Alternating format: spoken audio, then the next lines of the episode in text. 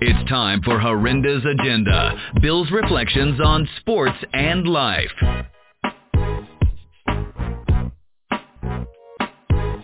Dr. Charles A. Maher is Professor Emeritus of Psychology at Rutgers University. Charlie possesses over 30 years of experience in areas of sports psychology and performance enhancement at the individual, team, and organizational levels in baseball, basketball, and football, and many other sports, the performing arts, and with corporate entities. Currently, Charlie is sports psychologist and senior director of personal and organizational performance for the Cleveland Indians, a position he's held for 25 years. He previously has served as sports psychologist for a number of teams in the NBA, the NFL, and the NHL. Charlie has published oodles of journal articles and many books, the most recent being The Complete Mental Game of Baseball, taking charge of the process on and off the field.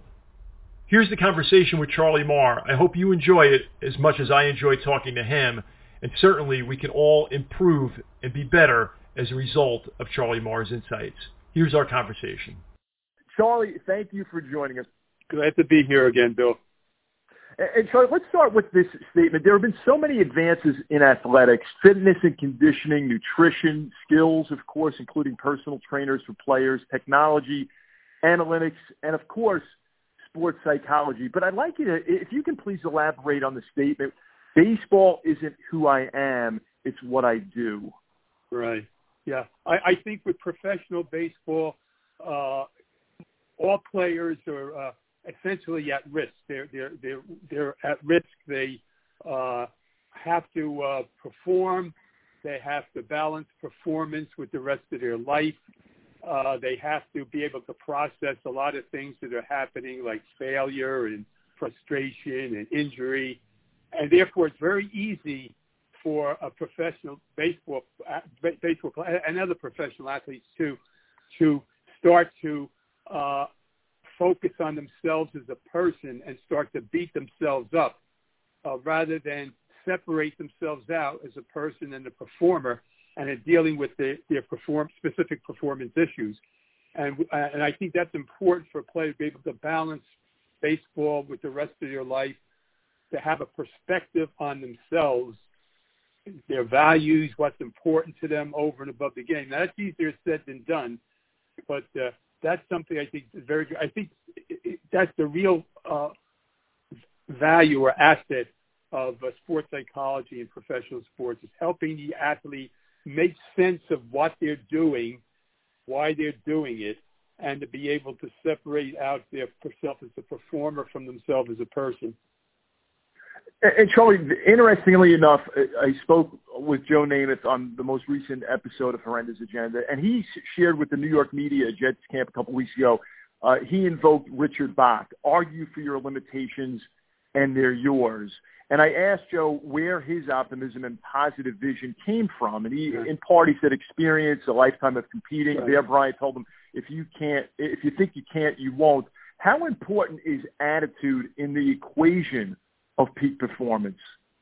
Yeah, the, the attitude or the, the which to me means the orientation that somebody has about themselves and what they're doing very very important because based in professional baseball as you know is a game of failure uh, a lot of things can work against you injury and things that you can't control and the attitude the orientation the mindset that you have about yourself so like rather than say, well, I, you know, this person's doing me in, that person's doing me in, et cetera, et cetera. So here's, oh yeah, here's an obstacle. I have to deal with this obstacle. How am I going to overcome the obstacle? That's an attitude or an orientation. It's more of a, we use the term a mindset, a growth-oriented mindset, as opposed to a fixed or, or a negative type of mindset. And so that's that's fundamental. Your attitude will determine a lot about what you do and how you do it.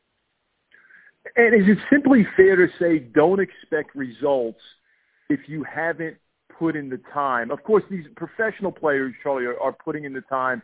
You know, whether it's Malcolm Gladwell's 10,000 hour rule, that they, they have innate talent. But for just for the person in, in whatever chosen endeavor, uh, how do you manage process versus result? And it's probably folly to expect results if you just haven't put in the time. Right. I, I think it's uh, um, I, you know most most uh, professional baseball players who've been around for a while. When I say around for a while, five six years, they've gone through the minor league. They they made to make have a better attitude and understanding of that. And the, the reason for that because they failed along the way and they've had to make adjustments. So as a result, it's easier for them to look at the equation being my preparation plus my talent and performance equals results. Whereas you get somebody just starting out, maybe somebody's recently drafted, who up to this point in high school and college has been able to dominate the opposition. They've been able to do well based on their talent. Their prescription to success at that point was my my my talent equals my preparation. So over the course of time, being able to say how I prepare will allow me to compete as best as I can at that moment, and then how do I deal with my results and make sense of them and move back into preparation. Uh, I'm actually more concerned with players. Uh, I'm not concerned as much with the player who has his A game going. Everything's going right. I'm more interested in the player when they have their B or C game going and how they deal with that. Whereas natural tendencies to think about results, hey, I'm not getting the results I want, but how do they let that go and then get back into the moment and focus on the process? That's a big part of what I do with the with the professional baseball player, helping them deal with the process, not getting caught up in results, and then start identifying with results. And then once you start identifying with results, you bring your self-esteem into it. And once you bring your self-esteem into it, you beat yourself up. And uh, it's a prescription for at best, at best, inconsistency at worst, uh, failure and uh, going down uh, uh, limited progress. Charlie, I think it was Mark Twain who said the inability to forget is infinitely more devastating than the inability to remember. Uh, and there's so there's so many adages, right? Life is ten percent what happens to you, ninety percent how you respond. You can't right. think and hit. Yogi right. Berra said. Uh, how, how do you overcome setbacks and, and mistakes? And in a, in a tangible way, how what advice do you give p- players? They, they, what they have to do they have first of all they have to challenge themselves. They have to be real with themselves and about themselves. That yes, things are not going well right now. Okay, but what what am I going to do? Am I going to complain about it? Am I going to get anxious about it, or am I going to get specific about what I have to do to improve? We have a, a framework we use called if when when you want to improve something, name it. Be very specific. I want to improve my uh, uh, secondary pitch, or I need to improve my uh, uh, discipline to play, whatever that might be. Get specific. Get behavior. Let's naming it. Claiming it now. This is the more difficult part. Is emotionally, in other words, taking uh, responsibility for it, uh, taking ownership for it not somebody else. This is somebody told me talk about leadership. This is taking leadership of your, yourself and then the third thing is work on fixing it. So name it, claim it, fix it. And those are things that are within the, those things are within the control of the, the, the player, the athlete. Excellent. That, that's great, eh, great advice. Because I think when, whenever we're struggling, in reg- regardless of the pursuit in life, I think that specific, specificity is vital uh, yes. to, to, to really uh, taking some measures that will Im- improve things. And, and Charlie, with players that are on the way up, or uh, you mentioned adjustments earlier, uh, you hear players say, "Hey, the game has slowed down for me." Uh, I say that uh, my NBA paradox for players trying to get to the NBA is, "quote Can your decision making match the speed of the game while your game simultaneously slows down?" Uh, is there a way that you help get players there where all of a sudden it slows down or, or the light go light bulb goes goes on uh, for for example. Uh, how, how does that process work with players that are striving to get to the major league or, or to a different level in the majors? Yeah there, there's three there's several things that we try to emphasize with players and and most of them listen uh, when I say most of them 80% of them do. The first is we do something we, that is very, very effective and very, very cheap, and have get in touch with your breathing. Learn how to breathe, diaphragmatic breathing, deep breathing. That in itself starts to slow things down. Right. The second thing is accept the experience. Don't judge yourself on what's happening now. So if it's a pitcher, let's say a pitcher has two outs, all right, two outs, no men on base. Now a minute and a half later, it's still two outs, but he's got a man on second and third. Okay, that's okay. an experience. He has to learn to accept, not judge himself. Well, why did this happen? The outfielder was in position. It was bad shifting by the dugout and the analytics. What? Okay, accept that. Don't judge yourself, and now just commit to the next pitch. So in, in, in baseball players' language, they relax, don't judge, play the game, pitch to pitch. So it's getting them just to that that becomes their world. That's like their three foot world within in in the in, in, in the course of ten seconds. Because in ten another ten seconds something else is going to happen and they have to let that go. And but and that's a skill that, that's a skill that needs to be practiced and developed by the players. Not a quick fix. It's not something you can just talk about. They have to be able to recognize, breathe deeply, don't judge, commit to the next pitch, move on. And uh, uh, it's especially important, like a baseball, ups and downs of the game, failure, expectations of other people, injury, uh, obstacles that you face, the politics that are involved with the game, and so forth. And by the way, I just said also applies, by the way, Bill, to coaches. right. Coaches. And, and, and and the people in business and other areas too. I could it could also apply to. Absolutely, and Charlie. Breathing.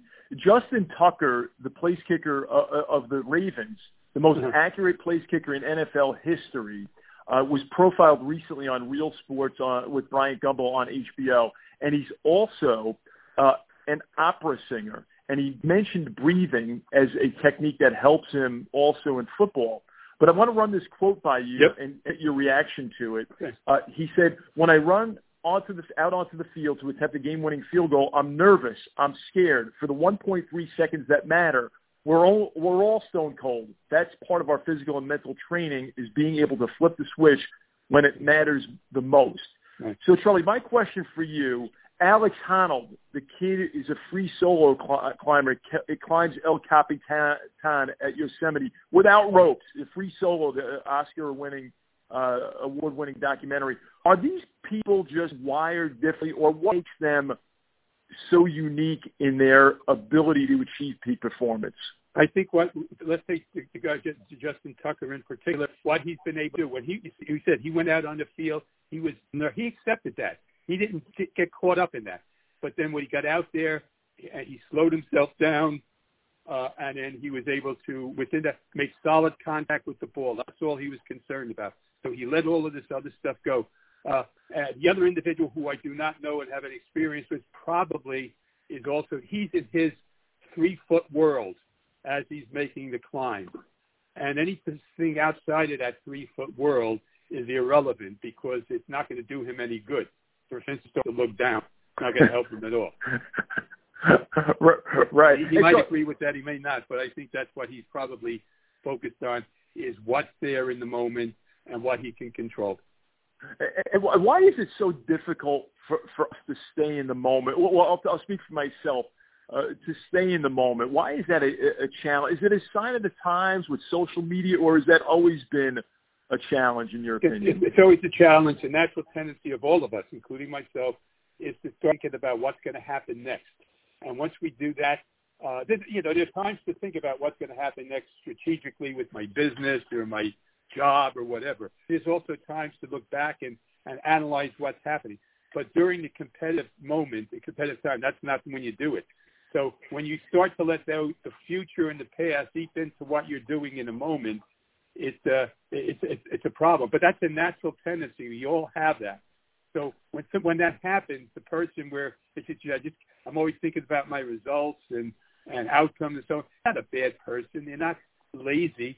They just have to become more skilled at recognizing that, letting it go, centering themselves or resetting themselves, bringing them back into the moment. And that, that takes practice. That takes that's mental practice, dedicated mental practice. And how about this scenario? You mentioned coaching and touched upon you know, culture and environment and what have you. Now, the Cleveland Indians team that you've worked for for 25 years, uh, three straight years in the playoffs, four of the last six years uh, in the postseason. And uh, the Denver Nuggets, Michael Malone said this during the season, their head coach. He said, quote, do we have a great culture because we, we're winning or are we winning because we have a great culture? Right. Uh, what, what's your, your take overall on, on culture, Charlie? And when you hear a, a question like that, what, Yeah. what are your thoughts? Well, that's a good one. By the way, I know Mike was uh, when I was with the work with the Cavaliers. He was an assistant coach, uh, you know, working his way up. So, uh, my, my, but uh, Mike is very, uh, very organized guy. And I agree with that. The culture, the the values, the norms, the expectations. That's what I mean. I, I'm using that to refer to culture. Is very, very important, and it's set by the uh, leadership in that organization. In the Cleveland Indians organization, we're fortunate to have a very, very effective leader, a very, very authentic leader in Terry Francona, Peter Francona. And he sets that tone right away. And not only does he set it by words, but he follows through by actions. And once it's said about we, we want to play the game right, we want to do it the right way, we're not going to back down, we want to we want to be there on time. Very very basic things, uh, and he'll make sure the players are doing that, and he'll challenge players. So our culture comes out of that. Now, obviously, the more you win, the more uh, confident you have, and the more you know about the opponent. That adds to it too. But if I had to put it in a linear type of framework, I would say culture, norms, expectations, values, philosophy, approach uh, is necessary before you get a winning uh, organization. Now, there may be in the past some some winning organizations that hasn't randomly it's not happened to, but I think you look at most of them, whether it's the Green Bays, the, the you know the, the Patriots, whoever it might be, uh, over the course of time, has had that. And, and how do you, what advice would you give for people that, let's just say in the business world, in, in any type of uh, business, and maybe they recognize the, the dysfunction. I think there's dysfunction in, inherent in, in any organizations, even the winning ones. Uh, How do you, what advice would you give to them to kind of reconcile uh, navigating and still being successful, albeit in an imperfect uh, scenario? Yeah, that, that gets back to uh, things that for for somebody in the in the in the business setting, I I would deal with. I would say essentially three things: get in touch with your breathing, deal with what you control can control in terms of yourself, control the controllables, and third, uh, be responsible for what your your roles and responsibilities are. And if, if things are out there that are not going the way they're that has to be you don't want that kind of noise influencing what you're doing uh, recognizing that you uh, you do not have control over everything but you do have control over what you do how you think how you communicate with the people you're leading or supervising if if you're on an elevator and someone asks you how to achieve and sustain peak performance regardless of their chosen endeavor athletics business performing arts given we're all human and we make mistakes what advice would you give them in that elevator pitch? Uh, I would say in the elevator pitch, maybe with 10 seconds, I'd say have a plan and know yourself. Excellent, excellent. I, I love it. Charlie, this has been terrific. Uh, Charlie Maher is Professor Emeritus of Psychology at Rutgers University and also the sports psychologist and Senior Director of Personal and Organization Performance for the Cleveland Indians, a job he's been in for 25 years. His most recent book, The Complete Mental Game of Baseball, taking charge of the process on and off the field. Thank you, Charlie, for joining us. We really appreciate your time, knowledge, and insight. I enjoyed it, Bill. Take care. Uh, absolutely. Thanks for checking out Horrendous Agenda. We'll see you next time. You can follow Bill on Twitter at Bill Horrenda.